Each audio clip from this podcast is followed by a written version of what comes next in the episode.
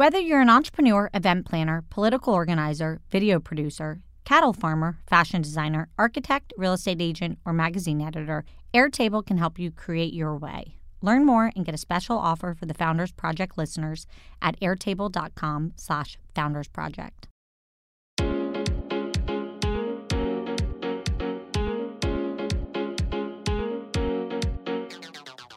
Welcome to Inc.'s, the Founders Project with Alexa Von Tobel. I'm Alexa, founder of LearnVest, author of the New York Times bestselling book, Financially Fearless, the forthcoming book, Financially Forward, and most recently, founder and managing partner of Inspired Capital, a venture firm committed to investing in founders who are building our future.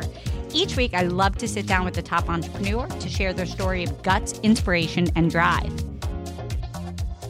This week, I'm so excited to introduce Eddie Lu, the co founder and CEO of GOAT, the world's largest marketplace for buying and selling authentic sneakers. Eddie and his co founder created GOAT out of a major pivot. They had started a company called Grub With Us and realized GOAT was an opportunity they simply couldn't pass up. They now have 12 million registered users, three retail locations, a $100 million strategic investment from Footlocker, and 600 employees across the world.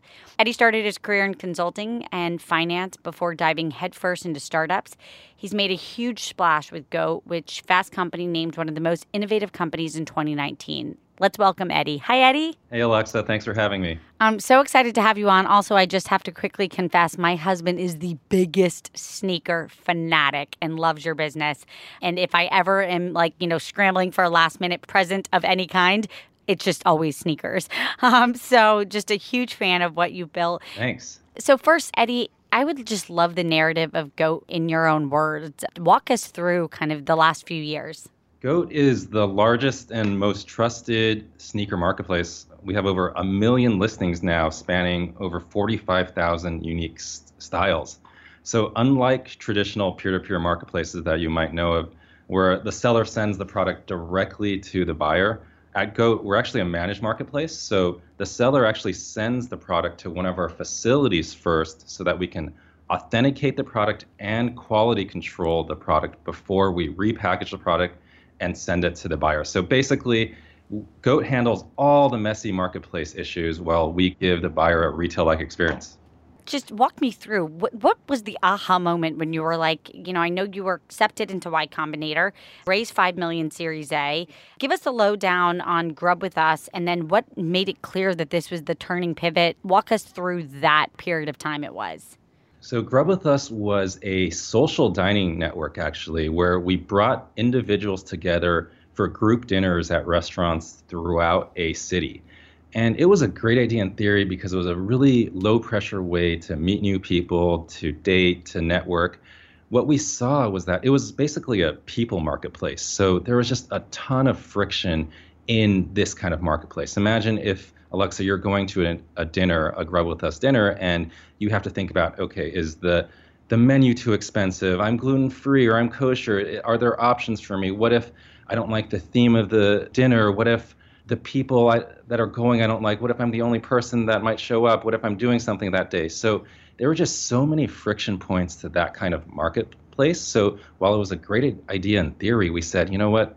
We can't overcome these friction elements. I mean, the key to a marketplace is to have liquidity and to remove as much friction as possible. So we decided to pivot from that. And when we built GOAT, we built it with the lens of how do we remove as much friction from the sneaker marketplace as possible. Were you always passionate about sneakers? Was it just like you loved this space? My passion has always come from playing basketball. I played basketball every day as a kid, and so I've naturally loved basketball shoes. My co-founder, actually, Daishin, he is a very hardcore sneaker enthusiast. He's actually the reason the company was founded because in 2013 the first pair of Jordans he ever bought when he was a kid re-released in 2013, the Jordan 5 Grapes. And so he had to have them because it was the first pair his dad ever bought him. He went to eBay, which was the predominant sneaker marketplace at the time, to go buy a pair of sneakers. And when he got them, just something wasn't right. I mean, he looked at it, the Jumpman logo was a little off, the text was a little off, and he realized he bought a pair of shoes that were fake. And he started to complain to me and he was just saying, I can't believe this day and age I spent $300 to buy a pair of sneakers and I still have to worry if it's real or fake. So we started chatting and we are just like, hey, we know the industry. Both of us are technologists and designers. We know how to build great products. Why don't we see if this is a space that we can really impact? And so as we started to look into the space, we got just more and more interested in the fact that there was no company focused on trust and authenticity in the sneaker marketplace. And so GOAT was born. I love it. So, one thing I just want to ask first, how'd you land on the name GOAT? Yeah, so GOAT, of course, references greatest of all time. And this today goat is a very common phrase but back then it was it wasn't that common. There was only a few people who were called goats especially michael jordan for example. And if, i mean given that jordan is such an impactful person in the sneaker industry we wanted kind of a covert way to give a nod to mr jordan and kind of have a underground sneaker reference. I love it. It's so great. And to your point, it now obviously is everywhere. So, trust and authenticity are like both of those are core to your business. And you've built that into your company culture. Uh, walk us through how you think about establishing that trust and authenticity with your customer, your future customer. How do you guys think about it internally?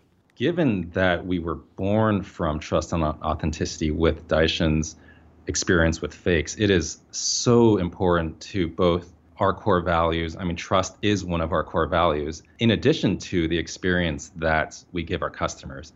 For us, we use multiple points of authentication to make sure our customers have the best and most authentic product possible. Step one, we have machine learning platform that I mean, we get thousands upon thousands of submissions and product that come through our doors every single day. So we've really built a robust image set on what is real or what is fake. But that only covers a small subset of issues. I mean, imagine, I mean, these are kind of blemishes on the actual shoe that the computer can can detect, but the most important part and the core of our business are our authenticators these our, our authentication team members are just so passionate about what they do.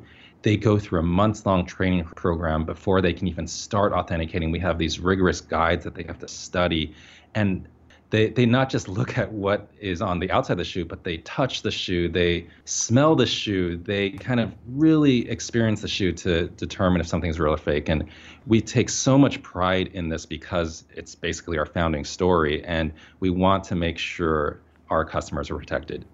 Tell us a little bit more about that machine learning. So the fact that you know, I, what I love is the fact that you guys are using uh, cutting edge technology for something like sneakers. And for everybody out there that's listening, um, that may not make sense. So you, you are starting to give some good examples, but give us a, a few more examples of how that really works. So when new sellers come onto the platform, they have to take pictures before we agree to list their product. And the pictures that they take create just image sets that we can use to run through our machine learning platform. So the combination of the images that our sellers are sending us plus the photos that we take with every single pair that comes through one of our facilities, it just creates hundreds of thousands and millions of photos for us to really triangulate and have our algorithms understand the the different nuances with shoes. Uh, but like I said, we don't rely completely on machine learning. It is a tool to assist our human authenticators in looking at product, but I mean, machine learning helps with yeah a small subset of the really bad fakes but it's our authenticators who utilize the kind of the data points that the technology says to actually say yes or no if something's real or fake again makes total sense. And i think you know you said you have tens of thousands of different shoes that you guys sell. So uh, just that the the value of that database is impressive. So again goat has a very clear focus on being the safest way to buy and sell sneakers which obviously have a, just an obsessive culture around them. How do you see that core mission evolving over time as the ceo if you had to fast forward five years ten years just walk walk us through what's in your head eddie so, yes, in 2015, when we started, we prided ourselves at being the safest way to buy and sell limited edition hype sneakers. What we've really seen as the company has evolved is that we're not just the best place to buy limited edition sneakers anymore. People are coming to us to buy all sorts of sneakers. Actually, 40% of the stuff that we sell is under retail price. So we're really seeing the convergence between the resale markets and the primary markets. And for us now, it's not just the safest place to buy and sell limited edition sneakers. We're actually moving to just the safest and best place to buy any type of sneaker, period. I love it. My husband is just a, a, huge consumer, and I just love that you're expanding even more. Um, let's move into last year. You acquired a company called Flight Club uh, in the exact same space, but brick and mortar focused. And it's not every day that a young company acquires an older one. And obviously, merging two companies, as I've lived through, um, you know, on the entrepreneur side, selling LearnVest to Northwestern Mutual, you know, just requires so much thinking and effort. And I would love just to get a sense of walk us through what that's been like for you guys. Flight Club is such an iconic brand. Uh, to be honest, Daishin and I looked up to Flight Club when we started to build Goat, and we aspired to be Flight Club. I mean, they started in 2005 as a brick and mortar store in New York City. They really pioneered sneaker consignment and authentication. So they're just such a trusted brand in the industry.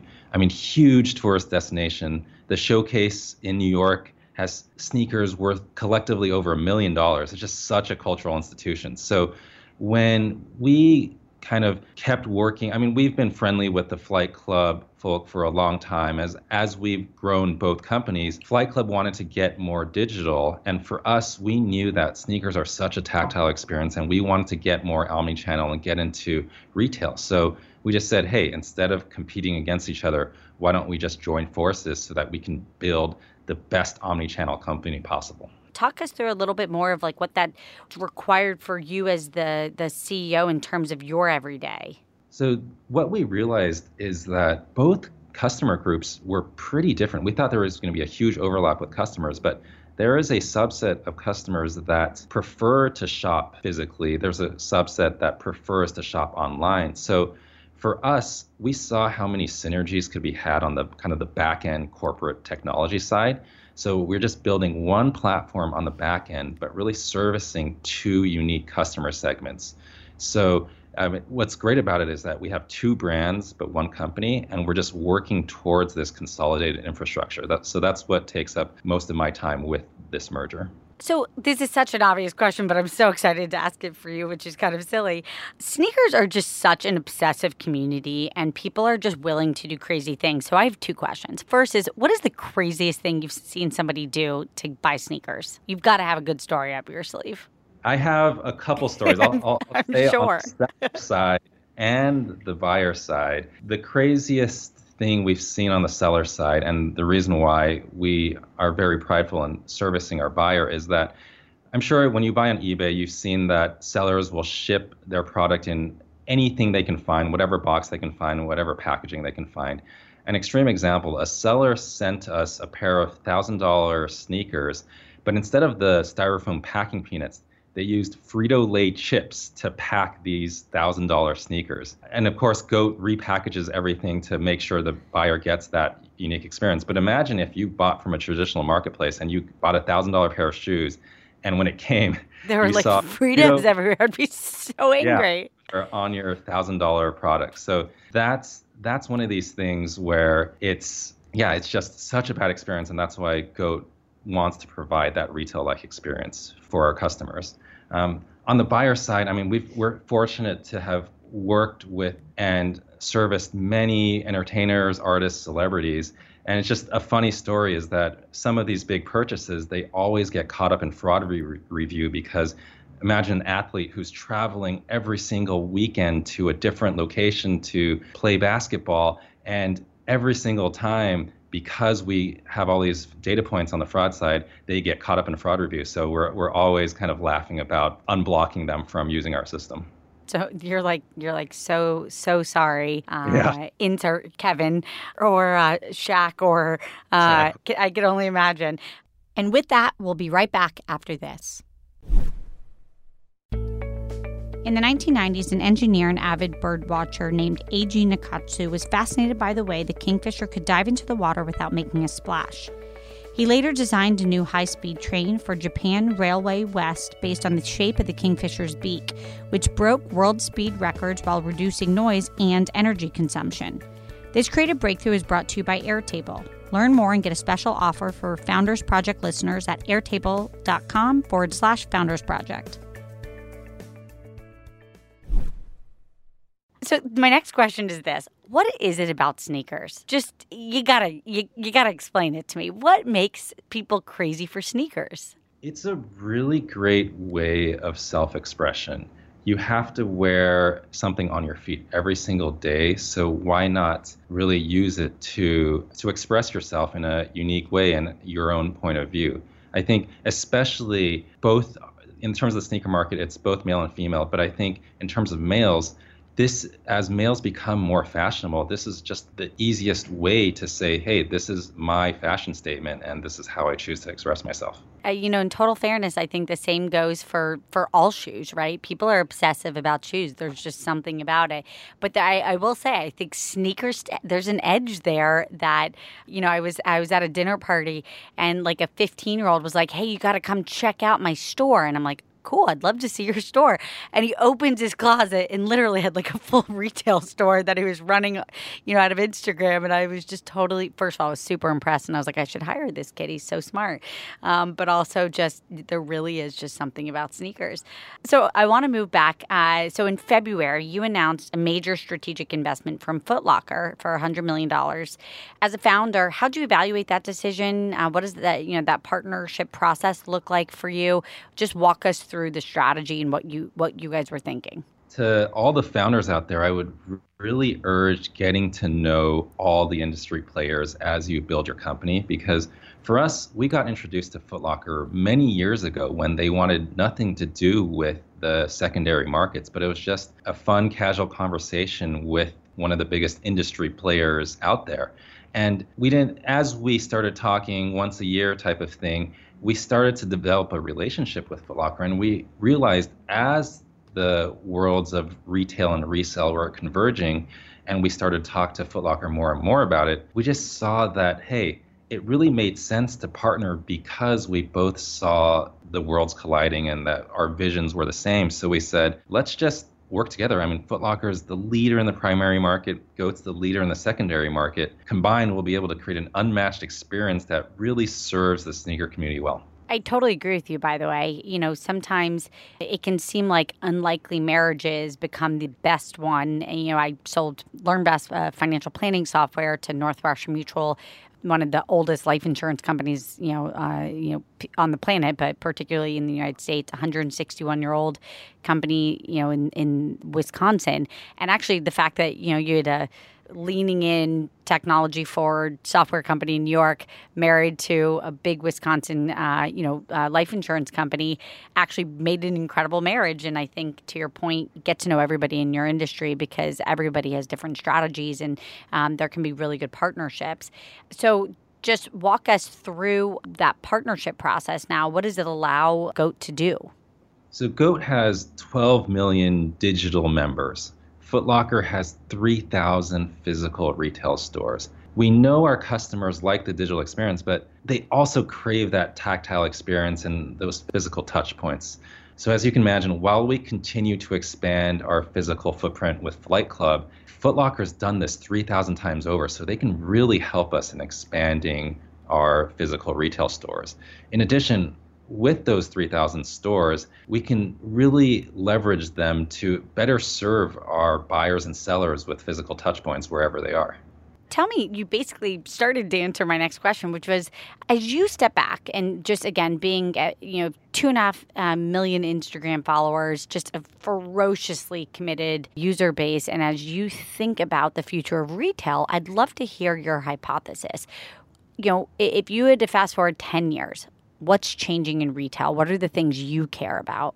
In terms of physical retail, I think they will never go away because, like we were saying about that tactile experience and really wanting to feel and understand and touch a sneaker. So I think it is going more experiential, though. I mean, any retail store can only have a limited set of SKUs, whereas with Goat, with over 45,000 different SKUs, we can really personalize the experience to every single person when they're using our digital products. So I really think retail will always be able to complement our digital capabilities, and that omnichannel presence will allow us to one build trust in the consumer because we've noticed that with physical retail, there's a lot more trust in a brand. And GOAT, of course, is still a relatively new company as opposed to a company like Flight Club or Foot Locker. So, and we've seen that having those retail stores builds trust in their consumers over time. So we'll keep expanding our retail presence to in support of the broader digital ecosystem.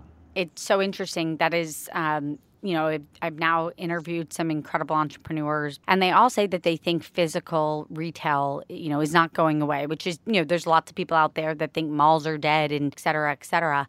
Tell me a little bit more about why you don't think consumers will stop wanting a physical location. Just g- give me your thinking on that. Well, especially in the sneaker category, the fit is so important. How it looks with what you like to wear is so important. On the digital side, we started to do this with on feet photos so you can see how the sneakers look with different types of clothing. So I just think there is that trust factor with a physical store, especially in emerging markets as we go more international and our brand is less known having physical stores says, okay, this brand is trustworthy because they put the effort into physical touch points and physical stores so that I'm more comfortable with shopping on them online, even though I don't know the brand or I just started to understand what the brand is. So I think from a trust level and from just an experience level, physical retail is so important. That's so helpful. So you've announced some really high profile brand ambassadors and partnerships and we are obviously in the era of influencer marketing. How do you think about that? What do you think, you know, what is the future of this influencer marketing if you had to guess? GOAT as our mission, it's to have people aspire to be the greatest. I mean, that's why we're called GOAT, to have people be the greatest. And GOAT just really exemplifies innovation and we were really excited to partner with Kyle Kuzma from the LA Lakers because Kyle just is GOAT. He exemplifies GOAT's core values.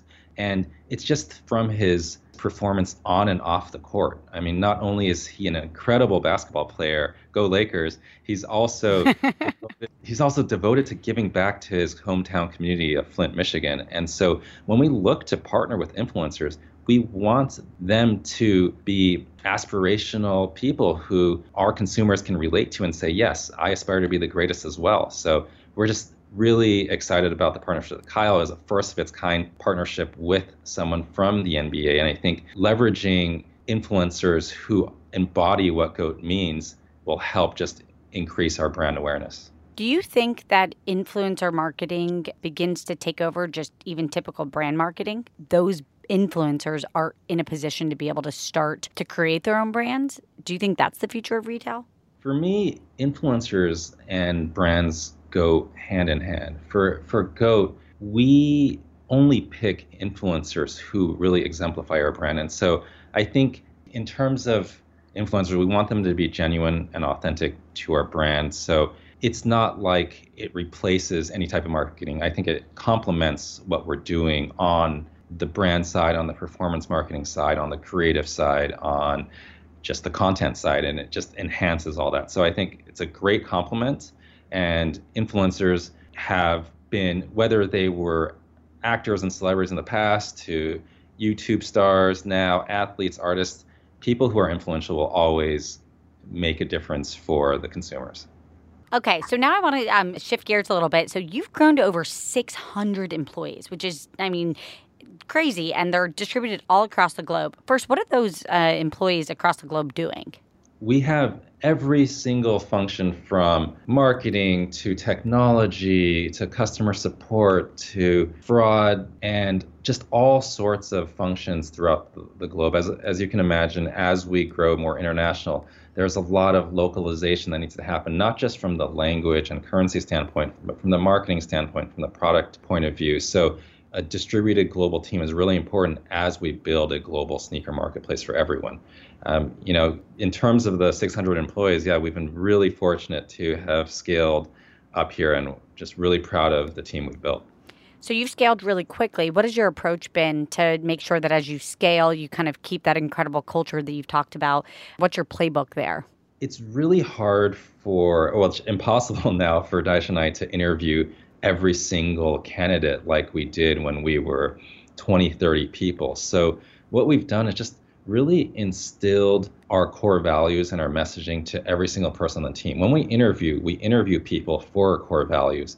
And when they start, we teach everyone about our core values so that even though I can't interview everyone, I want our next generation of employees, when they interview the future batch, to say, okay, do these people instill the core values that we we have? And if we can keep perpetuating our core values and our messaging to every employee, we should have that culture intact because that's what everyone's interviewing for.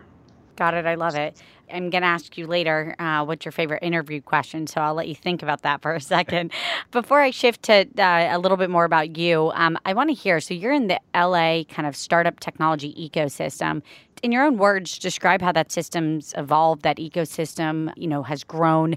You started uh, the company in 2015. Just tell us a little bit more about LA specifically we've really seen a resurgence in LA tech. It's been great to see. I mean, we had our we had Snapchat IPO here, and we've seen people like Imran Khan from Snapchat start a new company, Travis from Uber starting a new company in LA, and just a lot of consumer-centric companies really building bases here. So I think it's it's been great from an LA standpoint where we have a lot of influential founders and companies who have grown and especially with the Snapchat IPO a lot of founders new founders coming out of that Snapchat ecosystem and creating their own companies to your point that when you see really successful companies have big exits, that talent pool then turns around and begins to create more uh, startups and the ecosystem expands, and it's pretty wonderful. So now, Eddie, I want to shift to you. Um, as we can all tell from this interview, you're just a great guy. Uh, you're really passionate about what you're doing, and there's a segment of kind of uh, delight here, which is like you love to delight and consumers who are obsessed with sneakers, of which you know truly is kind of a, a long term staying power in terms of just people's obsession.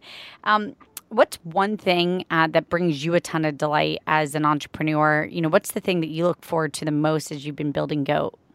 For me, I think yeah, we've been fortunate to grow to a 600 person organization and what's really fun for me is that I just, I mean, I love to win. I'm very competitive. I want to win for the whole company and our growing team.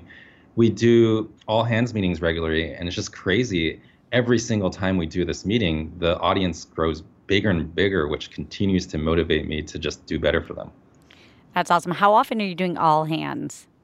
We try to do it about every six weeks. Uh, it's so funny. We used to debate all the time is it weekly? Is it monthly? Starbucks at one point was doing weekly.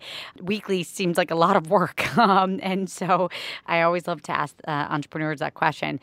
So, when you think about the things that you've had to scale and you've had to get better at, um, what has been the hardest thing for you as you think about running Goat that you just had to get better at quickly that wasn't natural to you?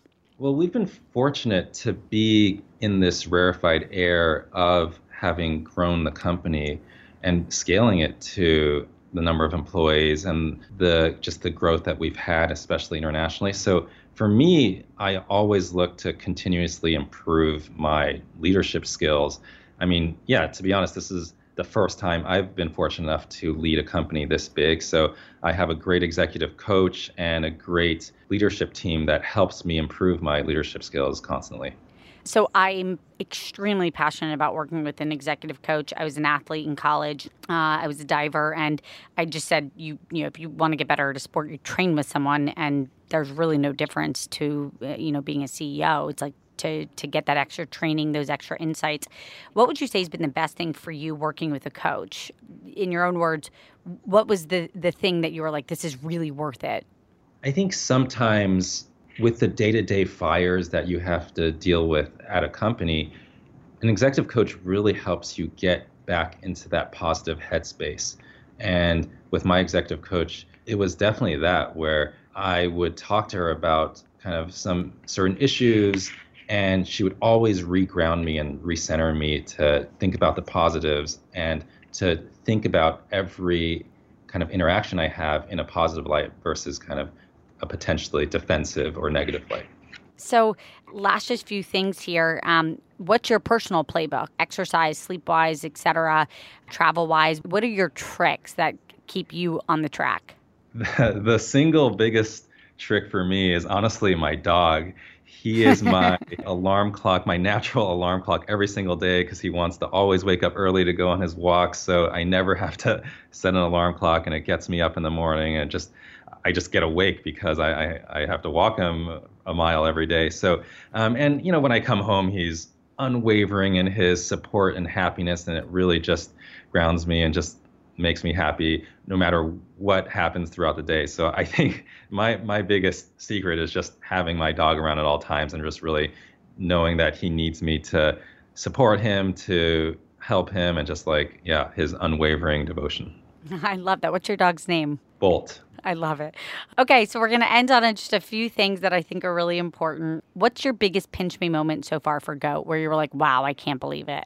I, I have to go back to the employees on the all hands meeting when you're working at a company every single day, you don't really realize how big of a team you have or how big you've grown. And when and people have to remind me of like, hey, isn't it crazy that we've grown the team to 600 plus people? And that's the biggest pinch me moment where it's just like, wow, yeah, we've we've created a great company and we have to just keep going and keep winning so that we can make sure we have just continuously motivate the team and so that we can achieve success. That's awesome. So, what gets you out of bed in the morning? Uh, outside of Bolt, which we, we get at your dog, but like when it comes to the company, what's the part of you that you're just like, I can't wait to X? I think what's fun and the reason why I'm an entrepreneur is just because I didn't like the daily mundane grind of working a corporate job. So it's just so fun that every single day, that every single week is different and there's new challenges to face. As Amen. an example, Amen. Yeah. I mean, we're we're launching internationally and with 12 million users right now, we're primarily domestic. So as strong as our brand is here, we want to build a very liquid marketplace for the globe. And doing that means you have to understand every nuance of every country, their taxes and customs, and just like it's just fun to just keep like kind of creating a little startup every country we go to. I love that. I can only imagine uh, just as you think about going more and more globally, you know, I think you're going to find a, a, lot of great success. What's your favorite interview question? Just the one that you feel like gets to the core of who people are. I love to ask what's a reason why we shouldn't hire you? Because it really makes them think critically about themselves and if they are a fit for the company. So give me an answer. Like give me an example of an answer where you were like it told you you shouldn't hire the person or should. Uh, there there's been many, but if I ask that question and they say, well, this is if it's a very communicative role, I actually am pretty to myself and don't really like talking to people throughout the day. And so, you know, if it's for something where communication is important, that's a reason to not hire them because they are better suited for a different type of position. I like that one a lot, Eddie. That's really cool. We're, we're totally going to steal that one. Um, and then again, just because you're such a cool guy, cool kid in LA, uh, and just so aware of so much great stuff that's going on, what's one startup or company that we should all know about that you're excited about? I think, let's see, I'll give you one of my friend's companies. Uh, it's this direct to consumer patio furniture company called Outer.